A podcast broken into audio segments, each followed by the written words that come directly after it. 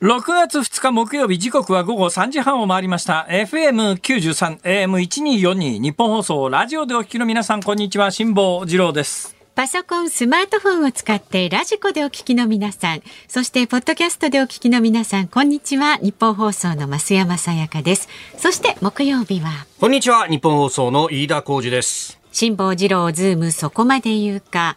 この番組は月曜日から木曜日まで辛坊さんが無邪気な視点で今一番気になる話題を忖度なく語るニュース解説番組です。昨日、一昨日ぐらいに、ここの番組のスタッフおよび出演者で話題になってたんですが、はい、私は全然認識してないんですけども、飯田君の最近のものまねがすごくクオリティが高いという。いやいや、そんなことないですよ。そんなことない。何のものまねなんですか？あの二枚目俳優の玉木宏さん。玉木宏です。ロッテ歌のアルバム。じゃそれは玉置宏さん。ワインレッドの心？玉木浩二さん。違う人？玉木雄一郎さんでもないですよ。玉木デニーさんでもないですからね。なるほど。そうですか。そうですよ。誰？玉木宏です。いやちょっと。何？え、なんすか？な、増山さん。なんすか？その増山さんの反応が。顔を見ないで、ちょっとぼーっとしてる時に言われると、ああれ？ってちょっとね、勘違いする玉木宏がそこにいるんじゃないかと。玉木宏ってなんで有名な人ですか？うん。ね、いろんなドラマとかね映画とか出てますし。あのシュッとした感じの？シュッとした感じの、シュッとした感じの、ちょっと夏は冷やしでっていう CM をずいぶん前にやってました似てる？似てる？似てます似てる？ちょっと待ってください。あの私も、えー、飯田君のこのイメージをこう脳から追い出した後でですね、うん、声だけ聞いてみようという。これしかしあの本人が目の前にいるとむっちゃ濃い顔だからさ。見ちゃダメで見ないで。そうですね。そうそうそう見ないで。ねなんか親から受け継いだ顔全否定されたような気がするんだなんかあの競馬の馬の目隠しみたいな感じで。ちょっとねちょっとあのサイドこっちが見えないようにして、今あのサブディレクターの鍋谷さんが玉木さんのの顔映像これを見て聞いてくださいちょっと。はいわかりました、はい、夏は冷やしで。玉木宏ですちょっとなんかそれっぽいかも。すげえ。増山さん大絶賛、ね、いやまああの。増山さん俺にこんな声を出したことないですよ 今まで。いいでけみたいな。ちょっとちょっと質問です、はい、どうして突然玉木さんに目覚めたんですか？いやこれ前からなんとなくこういけるかなと思ってたんですけど。いけるかなと思ってたって思ってたんですいやじゃいけるかなっていうかねあのこの声の感じはってで岸田さんをやってるうちにこれもうちょっと進めればいいんじゃないのかっていうのをね。岸田総理からの変化球で玉木宏さんにいけるっていう、ね、まあ、あの声が二の線でつながってる感じのね。なるほど。ね、えしっかりとえしっかりとやっていきたいと思います。あああ、それは総理の方ですね。なんか検討何百回も言ってるっていうなんか、立憲民主がそういうのをなんか言ってましたね。そうそう飯田君の意見じゃない立憲民主もさ、暇か？それを数えて。確かにさ、ええ、あの、検討が多いのは確かだし、ね、はい、検討おじさんみたいな感じはするけれども、それ数えて突っ込むって、他に突っ込むところはあるだろうって、素朴に思うな、俺は。うん。まあ、いいんだけどね。いいんだけどね。いや、そんな飯田君がですね、そんな飯田君朝、朝忙しい上に、ものまねの練習までしなきゃいけない飯田君がですね、今日本番直前にですね、私のところにあの、録音済みの CD みたいなやつを5枚か6枚持ってきていただいて、何事かと思ったらですね、私のなんだっけ？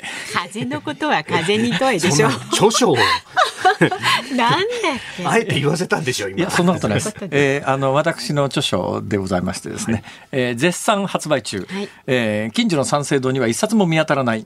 風のことは風に問え、うん、はい。えー、この本を、えー、全文朗読ですか？全文朗読いたしました、ありがとうございます。なんでそんなことになっちゃったんですか？いやこれねやっぱ下さんこの航海に出て帰ってきてで本も書いた、うん、でやっぱりそこでヒロさんの存在っていうものをね本の中でも様々。最初のチャレンジの時にご一緒した目の見えないヨットマンですね。はい、はい、歌のセーラーのシロさん、えー、でじゃあこれ本を上司したとなった時にでもヒロさんってこれどうすんだろうねっていう話をなんとなくスタッフでしている中で、はい、いやだったら井戸前ちょっと読んでいやいやいやいやありがとうございます。あれ全部読むのにどのぐらい時間かかります？えっとねどのぐらい？6 6、うん、10時間ぐらいは多分かかってて、まあ、細切れでやりました放送でた大変なのにそんな時間を使っていただいて、これだって早送りで喋るわけいかないですからね。そうなんですよ。6時間分の分は6時間かかりますからね。そうそう。それはあの昔のあのアダルトビデオを録画するのと一緒ですよね。その例えが。その例え。確かにね、その倍速とかありましたけどね、そういう話じゃないだからね、あのね、あの裏ビデオや摘発されるとですね、大体あのね、ものすごい数のデッキが発見されるんですよ。今デジタルだったら簡単に複製できますけれども、昔は100本の VHS、VHS のあのソフトを作ろうと思うと100台デッキがいいんだっていう。そう考えたらアナログってね、大変ですよね。で、まあ、とにかく録音はアナログでするしかないですから、はい、いっぺん録音した後の音源ね、コピーするのは今まあ簡単ですけども、最初は全部完全に読まないといけないですから、そうして苦労して読んでいただいたものが私の手元にあるわけでございますが、あの、目の見えないヒロさんに当然送ることはね、えー、あの、させていただくとして、もったいないな、これそれだけだと。なんかあの、展示図書館等々に寄付する方法とかないのかしらとか。もう日本放送はね、ミュージックソンで、そうそう、声の図書声の図書で提供させていただいたりもしてますそうですか。あの、もうラジオをお聞きの皆さんでですね、こういう活用方法がいいんじゃないの？まあ、展示図書館等に送るという作業はですね、えなんとかこちらの方で、あの、関係者の方で、えたどれるところはたどっていって、あの、させていただきたいと思いますが、それ以外に、まあ、こんな使い方があるよみたいなことがあればですね、あの、教えていただければ、えもう採算度外視で、もう経済抜きで、なんつったって飯田君ただで録音ですから。だって飯田君の録音、飯田君の時給を考えたらね、これ CD6 枚分の労力考えたらお金に換算したらね、8000円ぐらいは絶対いくよ、ちょっと待って待って。8000円ですか？時給800円換算じゃないですか？ちょっとお多すぎ？いや多すぎってどういうことですあそう。高校生のバイトじゃないですか。そうですか。まあでもまあ、まあ、ここはねあのそういうのはあれでただ僕はまあまだいいんですけど。まだね会社員だったらね勤務時間内っていうのありますけれども、ね、ディレクターさんがね。みんな、ね、ああディレクターってあの木下さん？岸田さんですね。名前覚えてあげてくださいよ。大体まあでも漢字は俺人生で岸田っていう名前初めてなんだよ。木下さんはいるよ。木下って書いて。これを木下と読まずに岸下って読むってさ、ひねくれてねえか？いや、待って待って待って。その、一族老頭ごと否定するのやめなさいよ、本当に。そうですね。そうですよ。別にこれで非難される言われはないわそうそうそうよく考えてみたら。よく考えてみたら。今なんかの35年の住宅ローンを背負ってるらしいですから。そういうことつまたその 昔は売ってる方だったのにっていう。頑張りましょう、ね、みんないろいろ人生があるんです。ダダ漏れです。本当ですよ不活なこと辛坊さんに言えないです。今日はあの本番始まる前に詳細にね、ええ、今住んでる家の坪数からですね、え販売価格購入価格、ええ、その他全部取材してですね、はい、これちょっと今日あたりからゆっくり私のツイッターに上げていこうかと。やめなさいそうですか。わ、かりました。ということで、皆さんからいろいろアイディアをね、そうですね。いただくそうですね。よろしくお願いします。えで、玉置宏さん？玉置宏です。あ、でもね、結構いい線いってると思うんですよね。ありがとうございます。今のは？あ、まあまあ。まあまあ。まあまあ。もうそう。今日はこの声で。やっていこうか。ちょっとなんか、ちょっと今鼻ついてる 厳しいな。厳しいんですよ、ね、厳しいな、アナウンス室長。常に厳しいですそうですか。わかりました。じゃあ、まあ、あの、時々、えー、玉木宏さんになっていただくということでね。はい。クレーム来ない程度にね。はい。あの、ラジオですから皆さん、玉木宏、あの、これ、あの、紛らわしくないようにですね、えー、これからは玉木宏で喋りますと、えー、一言言ってから、あの、喋ってもらうことにしますので、えー、その瞬間に皆さんの頭の中の映像を切り替えていただいてですね、まあ、もしかすると、あの、飯田浩二というもののイメージが頭の中にインプットされていない方のために、飯田浩司さんの本体のイメージはどういうものかというのだけを一応お話ししておきますとですね、飯田浩司本体をイメージするのに一番簡単な方法は、デンスケスイカですから。あの、真っ黒なスイカありますね。真っ黒なスイカ。あの、大宮デン助、大宮デン助さんは、まあ何回も申し上げてるように、一世を風靡したんですが、一定世代以下の方には全く通用しないですけれども、まあ、要するに、たどん、たどんもわかんないですね。たどんもね、わかんない。たどんも死後に近いよね。そうですね、確かにね。えー、そうなんですかね。なんですかね。わかりやすい。あのね、南辛坊さんを墨につけたような感じです。いや、ちょっと 南辛坊さんをさらに炭につけるって。南辛坊さんってご健在、はいいや、みんな一斉に黙るのやめてもらえます？いや、やっぱりリスクは取れないよな、それでは、はい。えご健在でいらっしゃる。あ、よかったよかった。よかったよかった。まあまあ、新しいものに例えづらいお顔立ちだっていう感じに認識しておいていただいて。新しいものに例えづらい。うん、そうですね。ね 新しいものに、ね、誰にああとね川谷拓三さんに似てるっていうふうに言われたこともありますね。川谷。拓三さんよりもね、はい、丸いです。丸い。私のイメージで言うと、ね、川谷拓三さんよりも全体のイメージで言うと丸顔っぽいかな、あとはどなたに似てるっていうこと？あと誰ってそうですね。あんまりなんか誰が似て言われたこと割と眉毛とかひげが濃いタイプで、ね、まあそうですね。ねえー、だから、デンスケスイカだって言ってんじゃん。人じゃねえし。はい、そうですね。はい。はい。はい、なかなか男前ですよっていう。なんで半笑いで言うんですか？ものすごい取ってつけたがありますよね、今。えっと、はい、じゃあ、株と為替。いきましょう。はい、えー、東京株式市場日経平均株価反落でした。昨日と比べ44円1銭安い2万7413円88銭で取引を終えました。FRB アメリカ連邦準備制度理事会、まあアメリカの中央銀行にあたるところですが、まあここが利上げを加速するんじゃないかという警戒感から、えー、売り注文が優勢になったといういうことです。で、一方で新型コロナの感染拡大状況が落ち着いてきたことなどから業績回復が期待される銘柄には買いが目立って相場を支えたというところでありました。為替1ドル130円ちょうど付近昨日のこの時間と比べて70銭ほど円安が進んでおります。さあニッポン放送辛坊治郎ズームそこまで言うか。この後は昨日から今日にかけてのニュースを振り返るズームフラッシュ。で4時台は辛坊さんがセレクトしたニュースにズームしていきます。番組では今日もラジオの前のあなたからのご意見お待ちしております。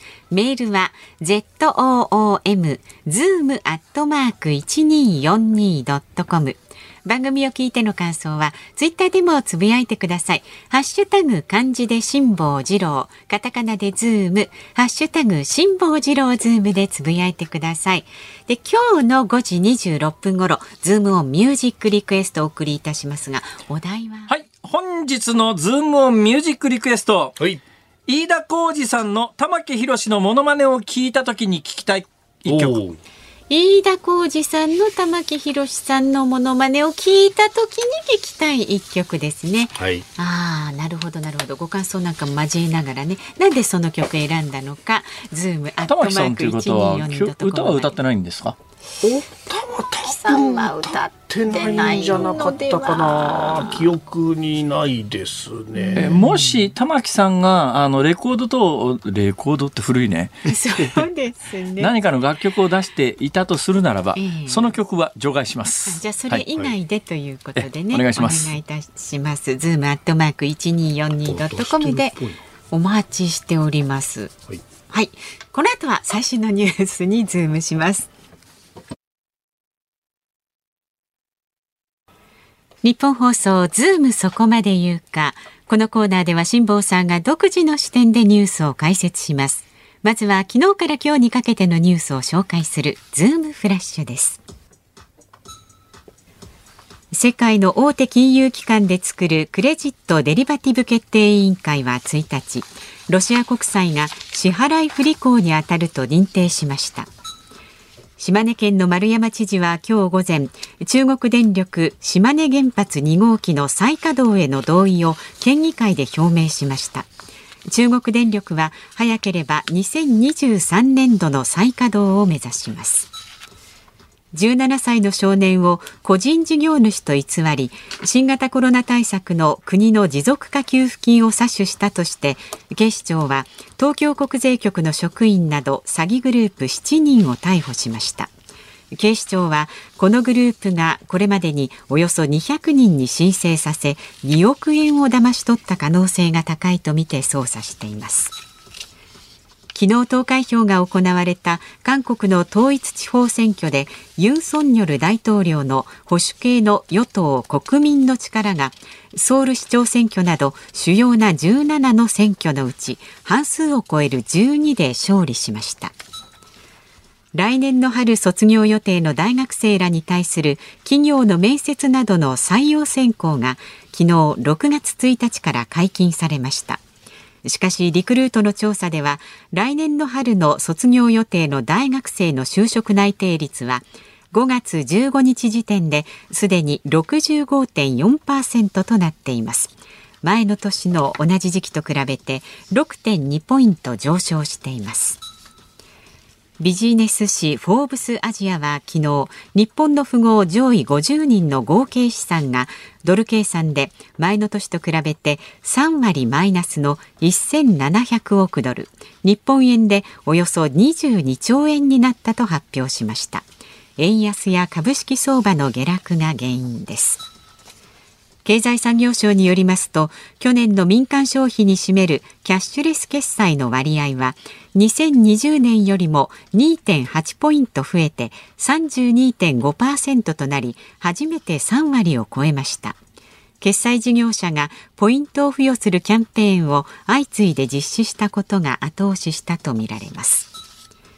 今年の11月に開幕するサッカーワールドカップカタール大会のヨーロッパ予選のプレーオフ準決勝が1日行われウクライナ代表がスコットランド代表を破りました。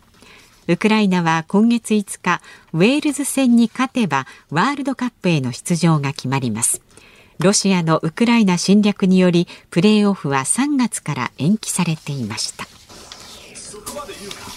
はい、えー、テラニュースが並んでおりますけれども、はい、えー、っと、そうですね、来年の春の修卒業予定の大学生の、あの、昨日6月1日、面接などの採用選考が解禁って、うん、まあ昔からこういうのって本当にほぼほぼ意味がないよね。はい。これ大体あの、飯田君らの時はどうだった？就職。いや。もう飯田君はでももうだいぶ前か。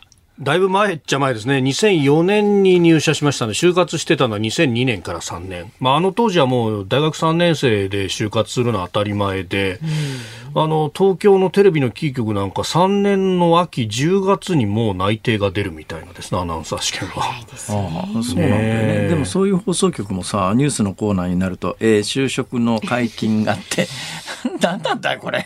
そうそうそう。結構守ってる会社も今日とか明日とか、まあ昨日とかもそうかもしれないですけど、最終の試験だけこの6月の解禁後にやって内定を出すと。なんかあの6月1日に形だけで、とりあえずあの、それまでに実質内内定みたいなやつを出してる人間を集めて、はい、えー、セレモニーみたいな面接をやって、はい、えー、ご飯食べて解散みたいな。でも今はまだそんな時代ですけれども1980年代の後半のバブルの時代って本当むちゃくちゃでですね。えー、内定者がよそに行かないようにあの内内定出した人間は、えー、そういう就職協定のあの内定が出るような時期に、全員あのハワイにかさらってですね研修旅行と称してみたいな、ね、ハワイ旅行付きみたいな。でハワイに連れて行っちゃうと日本国内であのその内定の別の会社に逃げられないからっていうそのくらいのなんか売り手市場だった時期がありますからねあんな時代知ってると。まあそれでも6月1日でもまあこういうのってないよりマシかなと思うのは我々の時は10月1日っていうのがあって、でおおよそこういう枠で誰も守っちゃいないんだけどなんとなくそうすると10月1日が一つの基準点になるし6月1日って一応決めとくと実際は6月1日の段階ではまあ大半の学生決まってるしでこういう協定に花からもうあの無視してかかる外資系の企業最近外資系の企業、私ねつくづく思うんですけど就職人気ランキングみたいなやつがありますよね、はい、あれの変遷見ててもなかなかあんまりそういうところの上位に出てこないんだけれどもあの東京大学法学部っていう、まあ、いわゆるエリート官僚の、うん、えー、登竜門つうのか登竜門つうのかどっちが正しいんだこれはアナウンス語的には。うんどっちなんだろう。まあいいや。登竜門って言っちゃいますけど。えー、あのー、要するにまあエリート官僚はもう東京大学法学部の上から成績いい順番にね、それでまたあのー、昔は上級職試験という今ちょっと名前変わってますけれども、はい、まあ要するに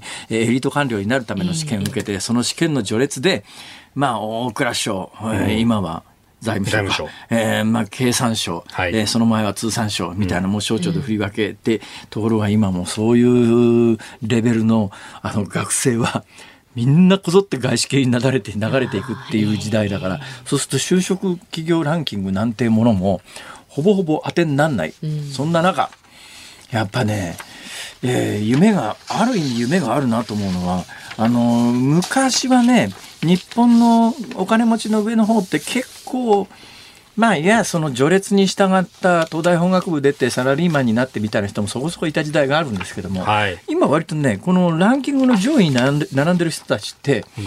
それはあの高学歴の人もいるよいるけれども今日同時に発表になったさっきのニュースのコーナーにもありましたけど、うん、日本の長者番付トップ10っていうのが、うん、えー、フォーブスという経済雑誌が昨日の6月1日時点の、はい、えー、ものを発表してるんですが、はい、1位がファーストリテイリングの柳井さん、うん、で2位がですね、滝崎武光さんっていう多分ねこの2位の滝崎武光さんという方はあまり馴染みがないと思いますよ。3位のソフトバンクの孫正義さんとか、あの4位のサントリーの佐治さんとかみんな知ってますけど、この2位の滝崎さんっていう、この方がですね、うん、日本の長者番付今年度の第2位としてフォーブスがランキングしてるんですが、はい、資産が216億ドルだからざっと、えー、2000数百億円です。あ、違う、2兆、2兆数千億円です。うん2兆円。はい2兆円中だってやな。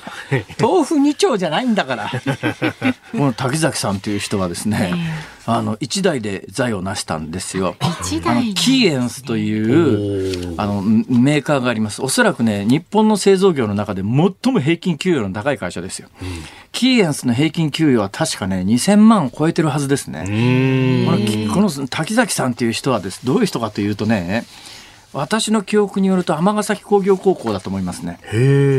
最終学歴が。だから尼崎の工業高校出身で、えー、企業をいくつか作ったんだけども最初から成功してないんですよ。いくつか潰してるんですね。いくつか潰した後キーエンス作ってこれが当たって今も製造業、まあ、いろんなセンサー関連の製造業とか、えー、子どもたちに人気のあのものすごく安定して飛ぶドローンみたいなものの基礎的なセンサーみたいなやつとかいろんなものを作ってるんですがこのキーエンスというおそらく日本で最も年収の高い製造業ですがここの工業高校出身の滝崎さんが日本の長者番付の第2位ですから。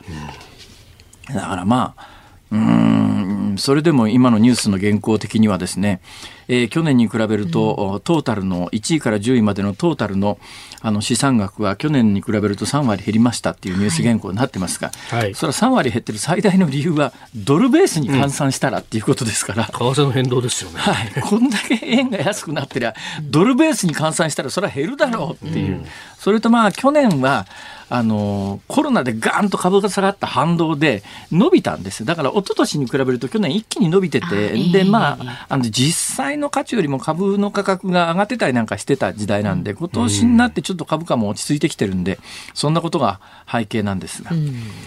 だからまあこの序列を見るといや東大法学部のトップでなくても少なくとも経済的にはっていうねこの辺りのことは見えてくるんで飯田君、はい、大丈夫だよ。いや大丈夫だよなぜ？え 大丈夫ですかね？そうだよ。おまずは時給800円だよ。それね最低賃金以下だと思うんだよな。そうですね。東京1040円ぐらいは言ってるよね。ね。ズームフラッシュでした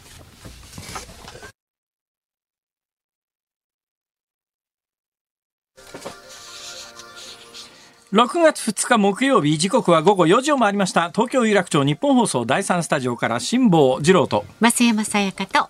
飯田浩二の3人でお送りしております、はい、ではご意見をご紹介していきます、はい、ありがとうございます。神奈川県川崎市の45歳女性の方。サイナ。クリちゃんさんですね、えー、全盲の視覚障害です今、風のことは風にとへの朗読や展示が出来上がるのを待っているところですが、飯田さんの朗読を聞いてみたいです。ぜひ展示図書館などへ配布してください。ありがとうございます。ありがとうございます。はい、そういうあのご意見をいただくと本当に飯田君、はい、力が出るよね。ありがたいですね。本当だよ。だってさ、がんがまあかなり頑張らないとあれ全部俺でも嫌だもん。自分の本でも。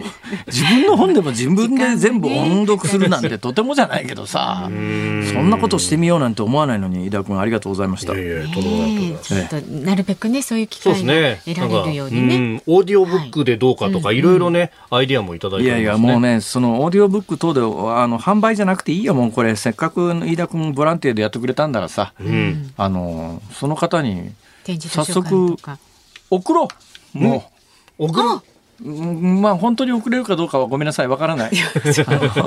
はい、辛坊さんそのぐらいの一応そのぐらいなもんですから、期待せずに待っといてください。はい、はい、考えます、はい、それから兵庫県姫路市のキューキーさんですね。こちらも女性の方。いつも楽しく拝聴させていただいております。ね、3時半から始まる番組が我が家にとっては小学4年生の子の宿題の BGM となっています。お今宿題中。ね、頑張って。にするのの BGM では気が散りすぎたな、それ。確かにね。ねで、船舶や自衛隊に興味のある中二の長男が、はい守るという雑誌を愛読しているんですが、MAMOR のね、守る。はいはいはいで、先日その長男が雑誌を片手に、お母さん、辛坊さん載ってるで、と言うんです。えー、そうなんですか雑誌の中の1ページに辛坊さんのご著書の広告がカラーで大きく載っていました。あ、そうなんだ。守る不走者から出てますからね。あ、そういうことか。はい。ありがとうございます。ますます読んでみたくなりましたが、姫路市の図書館では3冊所蔵の本に対して予約件数23件入っていますので、まだまだ先になるかもしれません。えー、ありがとうございます。それにしても子供はよくラジオの内容を聞いて図書館の担当者の皆さん。えー、ぜひお買い上げを お願いいたします。はい、ね、えー、全国の図書館で一冊ずつ買っていただくだけで相当な数になりますからね。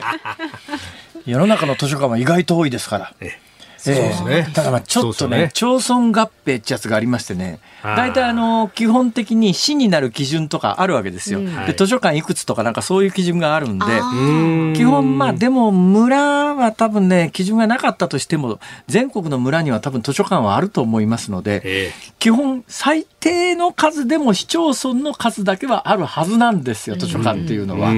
ですよね。あの省庁、省庁じゃなくて平成の大合併で、はい、あの3000いくつあった基礎自治体が、今1600とか700とかに減っちゃいました。ね、半分ぐらいに減りましたから。えー、いかんだろ、あれは。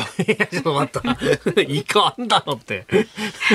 今、鍋谷君の調査によると、公共図書館は3316、2000年調べであるそうですが。2020年調べ。2020年調べですか。はい、2020年調べはもう、あの、平成の大合併終わった後ですから。だからこれ3316っていう数字が、見事にもともとあった、あの、市町村の基礎自治体の数と符合するでしょう。符合しますね。まあ、東京みたいなでっかい自治体はね、はい、まあ、これ基礎自治体という数え方すると、東京の場合は23区一つずつが基礎自治体という扱いになりますけれど、うん、それでも、まあでもそうか、そうすると基礎自治体に図書館は一つっていうのがベースか。うんうんな中央図書館みたいなものがね、まあね、大体のこに、そうですね。大阪市ぐらいのレベルになるともうちょっとありそうな気はするけどまあそうですよね。はい、でも、え全国の図書館の皆さん、え図書館で一冊ずつお買い上げいただくと、それだけで三千冊売れますから。お願いします。反権力は正義ですかも一つ。セットでじゃあお願いします。セットで。抱き合わせ。え便乗番組ではラジオの前のあなたからのご意見お待ちしております。メールは z o o m zoom アットマーク一二四二ドットコム。ツイッターでもどんどんつぶやいてください。ハッシュタグ辛坊治郎ズームでつぶやいてください。で、今日お送りする5時26分頃の大喜利リクエスト、ズームオンミュージックリクエストはですね、お題が、飯田浩二アナウンサーの玉木宏さんのモノマネを聞いた時に聞きたい曲です。一応玉木宏もう一つお願いします。夏は冷やしで玉木宏です。岸田総理と変わんねえじゃんそれ。いやいやいやいやいや。うん。うん。うんえー、まあ、そんなことでございます、ね、ツイッターで見てると、あの、鈴木正幸さんの違うそうじゃないが今一番人気です、ね、なるほどね。えー、その手があるか。まあ、あの、理由もそう言ってね、送ってください。ズームアットマーク一二四ドットコムでお待ちしております。この後、ズームオンをお送りします。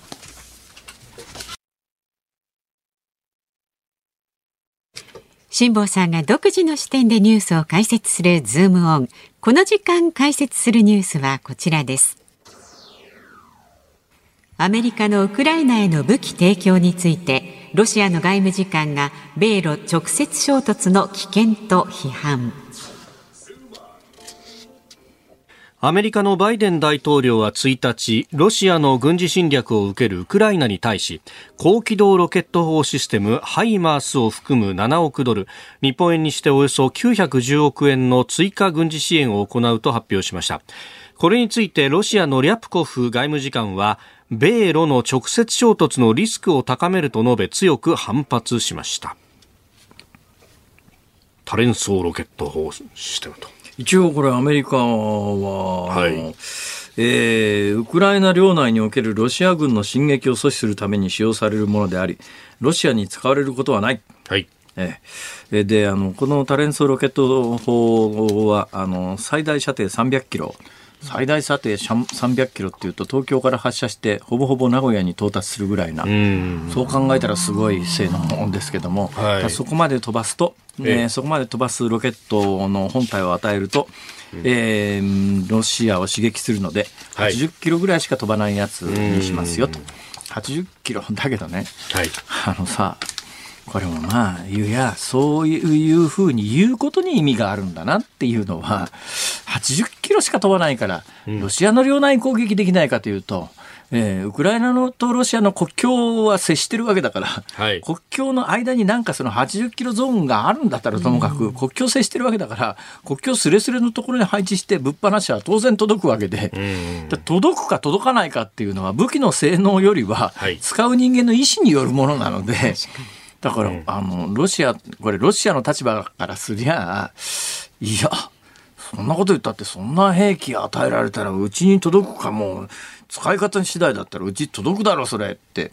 思うよね、うん、当然、うん、えー、そういうことでそあのロシアは早速反発をしておりますが、えー、今、戦況がね、はい、これがもう毎日報道されてるんだけどもどれを信じていいんだかさっぱり分かんないんですよ。今日あたりの報道で言うとね、えー、ロシアがあの侵略をしているあのウクライナの東側の帯のように、はい、南北に帯のようにあの国境線にわたってロシアの侵略地域がざーっとありますけれどもそこの一角の、えー、大きな都市があるんですがここの都市の昨日あたりで言うと6割その前で言うと3割とかだんだん増えてきて今日あたりは8割ぐらいはもう制圧しちゃったんじゃないの？みたいな報道があるんだけど、はい、信じていいんだかどうなんだか分かんないんだよこれが。それからウクライナ発の情報っていうのってあってロシア発の情報っていうのがあってもう国際世論を見ながらでウクライナとしてはあまりにもどんどん押し戻してるよっていうことになると今回みたいにあの兵器くれって言ってんだけどいやこれ以上ウクライナに兵器与えて、うん、あのロシアの侵攻ロシア領内にミサイルぶち込むようなことになるとやっぱロシアこれ以上刺激するとあそこの国何するか分かんないからそれは怖いからそのギリギリの手前で止めとこうっつったってそのギリギリの手前のラインが誰にも読めないんで。本当のところどうなってるか最前線の兵士しか知らないんで、当然西側の記者が誰か入ってるかというと、まあ日本の記者は絶対に弾降ってこないっていう確信のあるところしか正規の記者は行かないからね。ほいでまあ、もしかすると運が悪いと弾飛んでくるよなっていうぐらいのところには、あの、宮島茂樹さんぐらいなフリーの方はギリギリのところまで行くけれど、それでもギリギリのところで、えー、まあ、射殺されるみたいなことも、まあ、日本の記者もかつて、えー、ありましたけど中東でね。中東でありましたから日本の記者が、まあ、いわゆるフリーフリーの記者がそこまで行っていないっていうわけじゃないんですけれどもやっぱ欧米の記者が圧倒的に犠牲になる確確率っていうか過去の頻度でいうと高いんで、はい、えー、欧米の記者はギリギリの最前線まで行ってますけれどもそれでも本当の最前線じゃないからね、だから本当の最前線で何が起きてるのかわからないんで。まあ、連日の報道、私もいろんなウクライナ発の報道、ロシア発の報道、中立的な立場の報道、全部見てはいるんだけども、うん、正直、戦線がどうなってるのか分かんない。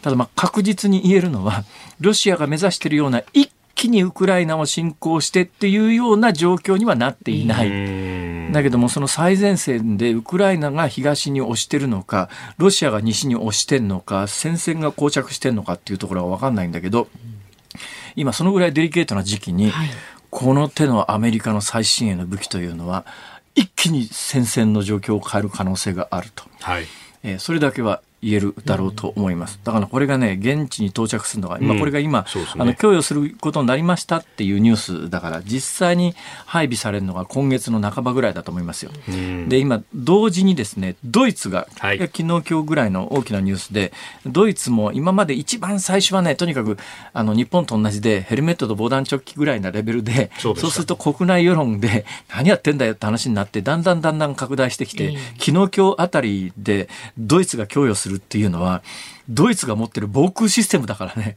防空システムっていうのは、領内に入ってくる、えー、戦闘機とかミサイルとかどんどん撃ち落とせるだけの能力のある重火器だから、はい、これって、あの、ロシアを刺激するという意味では、ドイツにとってはものすごくリスクが高いわけで、つまり、ドイツが供与したミサイルで、ロシアの戦闘機を撃墜するっていう可能性が出てきてるわけですから、はい、でドイツがそこまでやるっていうのは、まあ、やっぱ国内世論に押されてるところもありますけどかなり思い切ったことをやっぱりヨーロッパは始めてるよねってそういう武器が、えー、勢ぞろいしてウクライナの最前線に送られるのが早くても今月の半ばぐらいなんで、うん、今月の半ばぐらいまで逆に言うとウクライナが現状の膠着しているように見える戦線を踏みとどまれれば、うん、その後一気に押し返せる可能性も出てくると、えー、いうことでちょっとまあ今月勝負だなと。まあアメリカあたりとしてのやっぱ本音のところで兵器産業としてはあの自分のところの使ってる兵器が対ロシアにどのぐらいの性能があるのかというのを実戦で試す極めて稀な機会だから。全世界の兵器の見本市会場みたいなことに今先生がなりつつありますから、ね、はいという状況です。さあ、もう一つ行きましょう。はい、では続いて特集するニュースはこちらです。知床観光船事故船体調査へ。北海道知床半島沖で乗客乗員26人を乗せた観光船カズワンが沈没した事故で船体が昨日網走港に陸揚げされました。船体後部の船底には穴や亀裂とみられる損傷が確認されました。損傷は沈没後にできた可能性もあり第一管区海上保安本部は事故との関係を慎重に調べます。昨日から今朝にかけて各メディアは一生懸命やってるんでそれを滑稽だというふうに表現するのは不謹慎を承知で言いますけれども、はい、えー、ブルーシートで厳重にくるまれてる、えー、ところのブルーシートのまあ、覆われていないごく小さな部分から覗くものを見て、うん、これに関して評論をしていると、うん。うん、それじゃ全体像わからねえだろっていう。うんの私ね、まあ、今のタイミングではある程度しょうがないかなと思うのは、まあ、重要な証拠品であるということと同時に、まあ、あのご家族ご遺族にとってはえーまあ、異例の対象でもあるわけで、うん、それをまあ、いやあの全面公開してマスコミが殺到してっていう図式はあまり好ましくはないよねって、あの海上保安庁が判断するのは当然だから、まあ、それで今すぐ全部のブルーシートを外して見せろやというつもりはないけれども、うんこの状況がずっと続くとするとそれは違うだろうっていう感覚はあるんですよ。で海上保安庁の過去のやり方で言うと、情報公開に極めて慎重なんです。えー、典型的な例がですね、はい、海上保安庁の巡視船に、えー、中国の船が体当たりした時にいろんな憶測が、憶測が飛んで、どういう形でぶつかったんだと。でね、まあ、一説によると日本の海上保安庁の船がぶつけたんじゃねえかとかですね、いろんなことを言われて、結局、真相が全く分かんなかった、出せって言うんだけど映像が出てこなかったんですよ。最後の最後に、まあ、業を煮やしたというのか、はい、切れたというのか、うん、海上保安庁の職員の方がですね、はい。えーまあ、あれは海上保安庁内部で共有されてた映像なんだね、うんうんうん、確か。そのよう、ね、海上保安庁の幹部の間では共有されていた、まあ、簡単に言うと中国船が中国船が海上保安庁の船に突っ込んでくる映像ですよ。突っ込んでくる映像ですあの映像を見たら一目瞭然で、はい、何すんだこの中国船はっていう、うんうん、まあ、まともに突っ込んできてますから、うん、だから海上保安庁の船が、まあ、過失でぶつけたとか当たったとかそういう状況ではなくて意図的に中国の漁船が向かってきてぶつけたんじゃねえかっていうのが、もう映像を見りゃ一目瞭然なんだけどオフィシャルであの映像は出さなかったんだよ海上保安庁は。これで海上保安官が幹部で共有されてたコンピューターの映像かなんかを外部に流出させたっていうんでそこからまあマスコミが一斉に報道して大騒ぎになって結局その流出させた海上保安官は海上保安庁を辞めることになりました。はい、えー、そのぐらい海上保安庁ってねうん多分そその手の情報公開をするルールっていうかルートっていうか慣例みたいなものが出来上がっていないんで、どのタイミングでどのくらいの情報を表に出すか警察なんかは長い間のマスコミとの付き合いで、はい、これもどこまで合法で違法かって結構線引き難しいとこあるんだよね。そうですね。いわゆる警察発表ってやつも。今回の件がどうかはあれですけれども、あの中国船の話は結構外務省だとか、あるいはあれ、総理官邸当時の民主党政権のことがあって、逮捕だけで判断ができないっていう結構。あの時はかなり政治的圧力がかかって公開するなっていう、要するに中国を刺激したくないっていう当時の政権の思惑というのが海上保安庁、うん、はいやいや、かごめん、聞こえなかった。当時は、あの、菅直人政権であったことは、まあ、あの、客観的な事実としてそうですから。え、で、だ、誰だったっけ？菅直人政権ね。で、かつ。ちょっとごめん、俺ちょっと最近さ、耳が痒くてさ。いや、何が耳が痒いもんですか。聞かれないんだな、俺これが。え、どの政権だって？そんなにね、あの、曲はな。ラジコのタイムフリーで聞いてください。曲は関係ない。客観的な事実として、申し上げると、当時、菅直人政権で、で、かつ当時、確か、えー、渡米をする菅総理は直前で、えー、当時の戦国官房長官に全てを任せると。で、当時の、えー、確か、確か、えー、っとね、えー、っとね、国交大臣は前原さんだったと思いますけれども、まあ、詳しいね、詳しいね、井田君詳しいね、さすがだね。いろんな圧力の中で。縦板に水で流れるように情報が出てくるね。国交省のさらに外局にする海上保安庁が自分たちでっていう、これ難しいっていうのは確かにあったというふうに、私もあの、いろいろ取材をしましてね、あの当時のしかし、でもあの時に、要するに事実関係は映像が残ってるらしいと、はい、映像を見りゃ一目瞭然で何が起きたか分かるのに、それを隠して出さないっていう、なんだよそれはっていう話がありましたよね。うん、うん。そう。でまあ、あの警察とマスコミの付き合いもなかなか難しくてですね、はい、これもいわゆるアメリカなんかはね、まあ、アメリカなんかでもまあ結構難しいところはあるんですけど、まあ、基本的に何か起きたらあの警察署の前で責任者がこううわーっという記者の周りで喋ったりとかそれからアメリカは大陪審っていう制度があって、あの起訴陪審って起訴するときには法廷開かなきゃいけないっていう場合には、その起訴陪審は日本と同じで公開法廷で行わなきゃいけないんで、起訴陪審起訴するあの場では必ず情報が出てくるのでそこに取材に行きゃマスコミはあの当局が持ってる情報は手に入る。日本の場合はなかなかその辺がルール化されているのかされてないのか難しいところで基本慣例として警察発表で警察からいろいろデータが出てくるんだけど、はい、それもあのー例えば昔なら当たり前のように出ていた女性に対する性犯罪の情報であるとか自殺情報みたいなやつもマスコミが発表しないっていう慣例が長年続くと警察の側ももうどうせ出したって 報道しないなら出さなくてもいいだろうっていうんで情報出さないっていうようなことも。であのなんか事件が起きました。事故が起きました。被害者の名前は警察は掴んでます。だけどこれをどこまで出すかみたいなことが毎回県警によって扱いが違ったりなんかするので、はい、実はあの当たり前のように報道されていることでもルール化されていないことがたくさんあって慣例の中で成り立ってる、海上保安庁なんかは対マスコミ的にどこまで情報を出すかみたいなのが慣例が警察とマスコミでおいても現状は曖昧なところがたくさんあるんだけどさらに曖昧でどのタイミングでこのあの、カズワンの、うん、例のブルーシートを全部外して、船体をマスコミに公開するのかって、ま、全く見通し立たない状況だよね、これ。だけど見りゃ一目瞭然のこともたくさんあって、はい、何回も私、まあ、この番組では言ってないかもしれませんが YouTube 等で言ってるかもしれませんが当初ですねえー、出港前から船の右舷の前に縦に船体に大きな亀裂があって、これが原因で沈んだっていう、だから一番最初にあそこの運航会社の社長が徹底的に叩かれたのは、そんな状況のまんま船出したんじゃねえのかって言って、それが主因のように報道していたメディアもあるわけですよ。だけど、それに関して言うと、どうも昨今の報道を総合すると、デマだったんじゃねえかというような疑いもあるんで、えあの当初の報道がデマだったのかどうなのかって船体の右舷の船首部分を見りゃすぐ分かる話なんだけど、そういう情報も出てこない。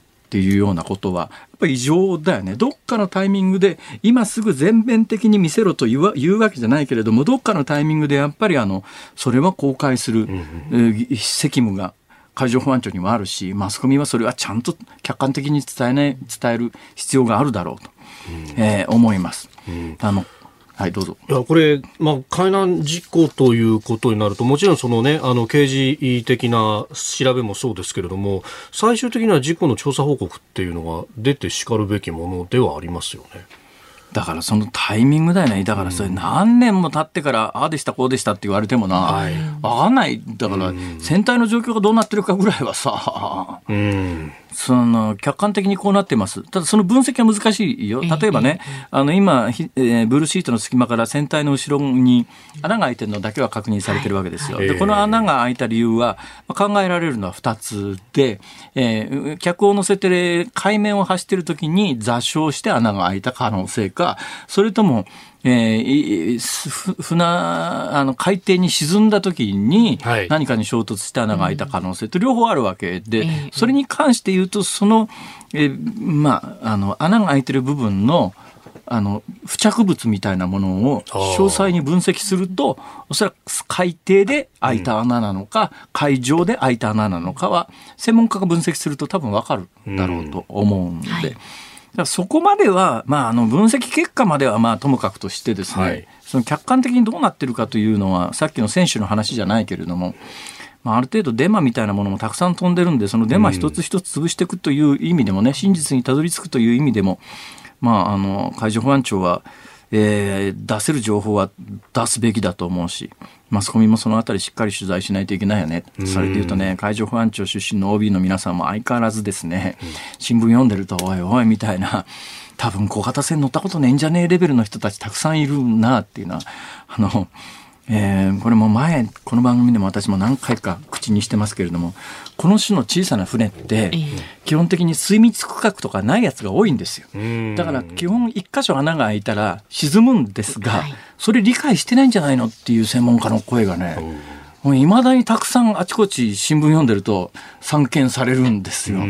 小型さん乗ったことねえだろっていうまあ乗ったことないのはしょうがないんだけどさ。だけどそれであのうんコメントするのもどうかなっていう気は正直するな。えー、ちなみにあの中国の不審船の衝突のあの当時前原さんは外務大臣で馬淵澄夫さんが国土交通大臣であったと。あ一応ちゃんと一瞬でも間違ったことは訂正するの偉いね。総理大臣誰だって？菅直人さん。ズームオンでした。ズームニッポン放送辛坊治郎ズームそこまで言うかをポッドキャスト YouTube でお聞きのあなた。いつもどうもありがとうございます。ニッポン放送の増山さやかです。お聞きの内容は配信用に編集したものです。辛坊治郎ズームそこまで言うかはラジオ局ニッポン放送で月曜日から木曜日午後3時半から毎日生放送でお送りしています。番組はラジオの FM93 AM1242 に加えてラジコでもお聞きいただけます。ラジオラジコではポッドキャスト YouTube 版にはないコンテンツが盛りだくさん。アトムさん吉田由紀ちゃんの中継企画。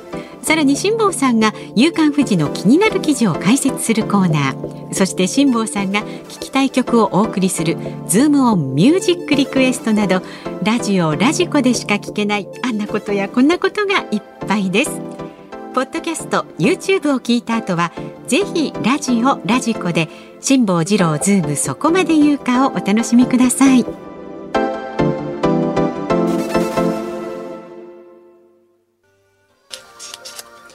6月2日木曜日時刻は午後5時を回りました。辛坊治郎です。日本放送の増山さやかです。日本放送の飯田浩二です。さあこの時間はズームオンミュージックリクエストをご紹介していきます。今日のお題は飯田浩二アナウンサーの玉木宏さんのモノマネを聞いた時に聞きたい曲です。はい。今の何？今の何ですか？中途半端なそうですね。杉並区の54歳男性のケルゾーさんはですね、はい本物の玉木宏さんかと騙されてしまうほどのクオリティの高さに敬意を払って高田水江さんそんな宏に騙されてはいかがでしょうか。ああそんな宏に騙されてて高田水江さんだったと。もね歌ってますね。うんうん、はい、なるほどね。それからキミさんはですね、はい、平井堅さんで瞳を閉じて声は本当に似ています。ありがとうございます。大分県にお住まい44歳の抹茶ファイルさんはシブがき隊のナイナイシックスティーンをお願いします。ごめんなさい、飯田さんのことは SNS でお顔を拝見しているので、点点点。なるほど。ないないない。似てないないですって失礼しました。えー、大田区の潮風ピーポーパーリナイさんです。えー、飯田浩二さんの玉木宏さんのモノマネを聞いた時に聞きたい曲は、バービーボーイズの目を閉じておいでよ。これもね。瞳を閉じてと同じそういうことですね。瞳を閉じていれば、飯田さんはいつも大事なニュースを伝えてくれて頼りになる。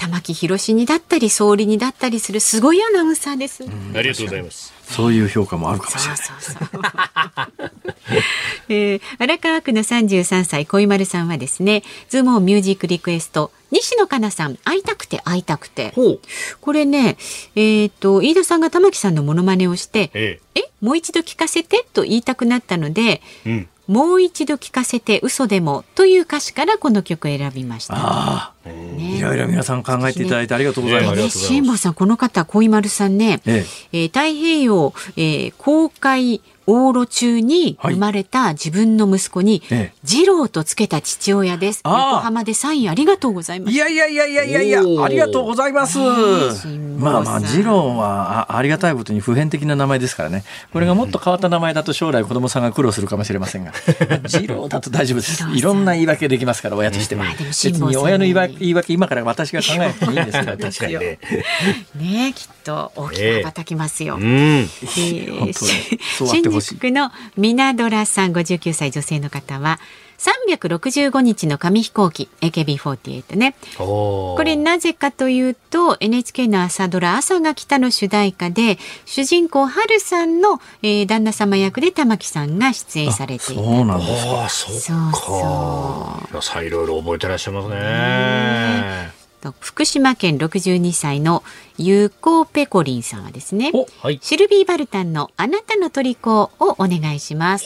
これは映画ウォーターボーイズでアフロヘアの頭に火がついてプールに飛び込む玉木さんをパッと思い出しました。えウォーターボーイズに玉木さんです、ね、出らしたんですか？されてたんですねはあ、まあ、ウォーターボーイズね。埼玉県立川越高校。そうそう。ですよ、ね、若母校です、はい、で最後にこれね一番多かったんですが、ええ。えー、葛飾区の白縫さん45歳男性の方えー、ベートーベン交響曲第7番。第7番は何だっけ？これね、玉木宏さんといえば、のだめカンタービレ。カンタービレドラマにね、上野樹里さんと出てました、のだめ。ですから、この曲リクエストしますと。ベートーベン第7番。第7番。のだめ、のだめって第7番だったんだ。が象徴的な曲なんですか、ね、みたいですね。うん、おそう。はい。ベートーベンといえば、まあいいや。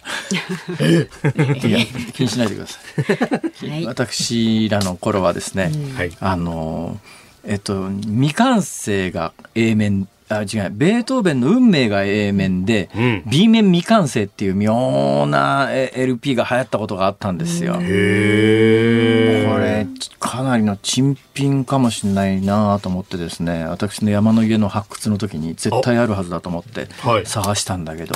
出てこないんですね。探してるものはねなかなか出てこない。っていうかねだから大事なものがないんですよ。ビートルズのね結構昔の貴重な版だとかね、えー、まああのそうそう。ピンク・フロイドの狂気とかですね。あの私好きなジャケットだったんですが。そういうのがね軒並み金目のもんがみんななくなって金目のものが。それご自分でいや阪神のあれとかすごい貴重ですから。無意識でいろんなもん売っちゃったかなえー、ズームオンミュージックリクエスト。本日は、うん、平井堅、瞳を閉じて。はい。はい、では、瞳を閉じてエンディングでお送りいたします。さあ番組ではラジオの前のあなたからのご意見24時間お待ちしております。来週6月6日月曜日の4時台のゲストは月1レギュラーの第一生命経済研究所首席エコノミスト長浜俊弘さんです。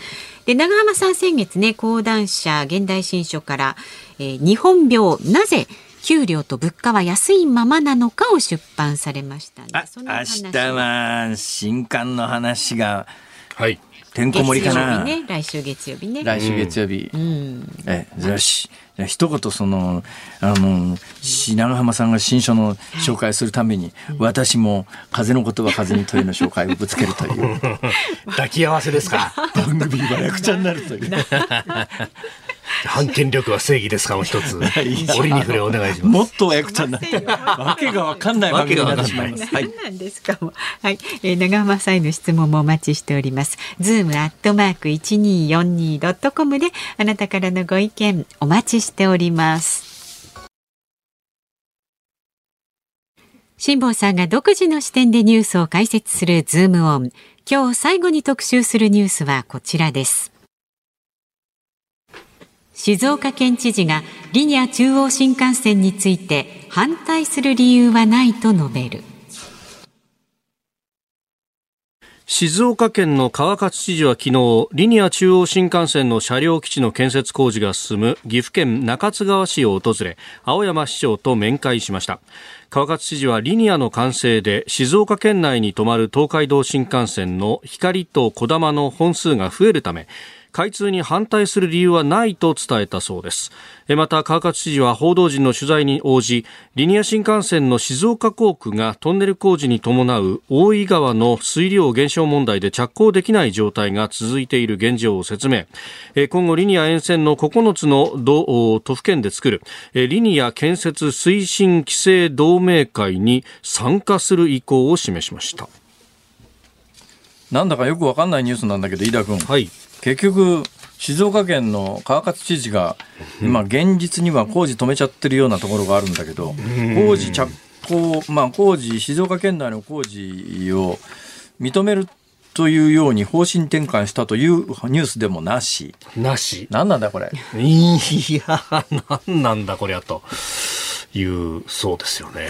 よくわかんないよね。はい、だっていまだに、えーまあ、あのリニアの中央新幹線ルートを見ると東京から出て神奈川の北の方をほんのちょっとちょろっと通って、はい、大半山梨県を通って、はい、次あの静岡県ってあのその、えー、川の大井川？大井川。の上流の源流のところだけちょっとあの静岡は長野と山梨の間に食い込む形になってんだねここ、はい。えー、そこのぐっと食い込んでるところの区間を一瞬リニアは横切って、はい、長野県を通って岐阜県を通って愛知県の名古屋まで到達すると、はい。えー、いうことで、えーまあ、大半は東京、山梨、長野、岐阜、愛知を通るんだけど、うん、ほんのちょろっとだけ神奈川と静岡を通ると、はい、ほんのちょっとだけちょろっと通る神奈川県内にはでも駅があるんだね、これ。そうですね。はい。神奈川県駅、過去過小というのは。ところが静岡県は北の方にちょっと通るんだけど、ここには駅がないと。まあ、静岡航空、従来言われていたのは、静岡は、リニュアは、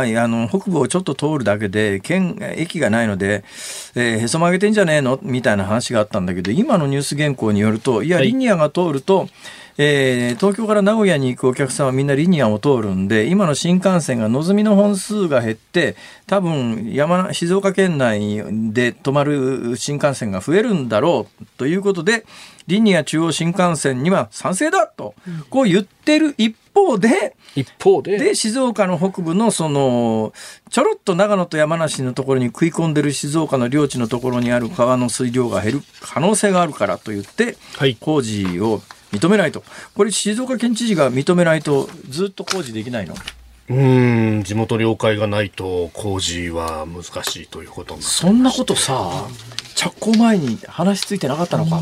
うんあれ？ね。なんかその微妙な顔は何それ？なんかその含みのある俺は知ってるけどあの喋れないぞみたいな。そんなことないにも俺は知ってるけど喋れないぞみたいな。それは何かな？そんなことない。ですよ本当に、えー、素朴に聞くんだけど、はいはい、リニアって何年に開業予定だったんだっけ？もともとはですね2027年に、まあ、あ品川名古屋間をを開業する予定であったと、えー、品川名古屋間2027年開業すると品川名古屋県名古屋間は40分で結べますと、はい、40分でそれで名古屋新大阪はあの、はい、最初の予定では相当遅かったんだけどこれまあ紆余曲折あって今最速では2037年に開業しますよと、はい、えー、いうのが最初の報道だったはずなのに、ええ、2027年とあと5年後なんだけど、うん、5年後に着あの完成するっていう話は最近あんま聞こえてこないのはどういうことなんだろうね。うん、まああの着工が遅れて予定がかなり後ろに倒れている分で、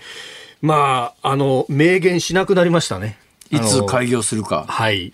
社長インタビューなど、まあ、会見などこれってだけど民間企業がやってるプロジェクトなので、はい、開業が遅れたら、えええー、収益とか採算とかそういうものに極めて大きな影響があるから当然建設してる企業としては開通一刻も早くしたいよね。だけど静岡県知事が突っ張ってる限りは着工ができないでいると、はい、その静岡県知事は今あののニュースで、ええ。えー、リニア中央新幹線には別に反対してないよって言うんだけど、うん、言うんだけど。落としどころ？うんあれ？一説によるとですが、一説によると、一説によると、一説によるとですが、まあだからね、これあのリニア中央新幹線と並行して走る現在の東海道新幹線、静岡にあんまり旨味がないじゃないかと。で、えー、川勝さんも含めて地元肝入りで開業したですね、空港があるわけなんですよ。えー、静岡空港という空港がこれ実はあの真下を新幹線が通っていて線路は。で、えー、一説には構造物も結構いろいろ作っていて、えー、ここに駅を作ってほしい。そうしたら空港のアクセスがとっても楽になるんだよっていうような話があってですね。そうしたらインバウンドでいっぱいお客さんが来た時に静岡にもお客さん来るだろうし東京にも名古屋にも運べるじゃないかと、えー、玄関口にしたいんだと。えいうような、まあ、別の角度からのアプローチっちゅうのもですね。あそう。じゃあ私責任者工事の、はい、全体の責任者だとして,、だとして聞いてどうしたらいいか。えじゃあちょっと新幹線作ってくださいよ。そうですね。じゃあ新幹線に静岡空港駅作ればいいんだろおうんうんうん作るよ作るよ。静岡空港駅。静岡県の金で。ということになってしまうのでね。そこか、問題は。あとはどのぐらい新幹線が実際に止まってくれるのかとかね。もうあの、1時間に。え 俺、何の意味もないよこれ。本当です、ね、この会話。この会話。ですから、はい、ズボン。小芝居ですから。ズモンミュージックリクエストをお送りしているのは、キミさん、潮風ピーポーパーリナイさん、虎のしっぽさん、国広さん、ラム肉55歳さんからのリクエストです。平井堅、瞳を閉じて。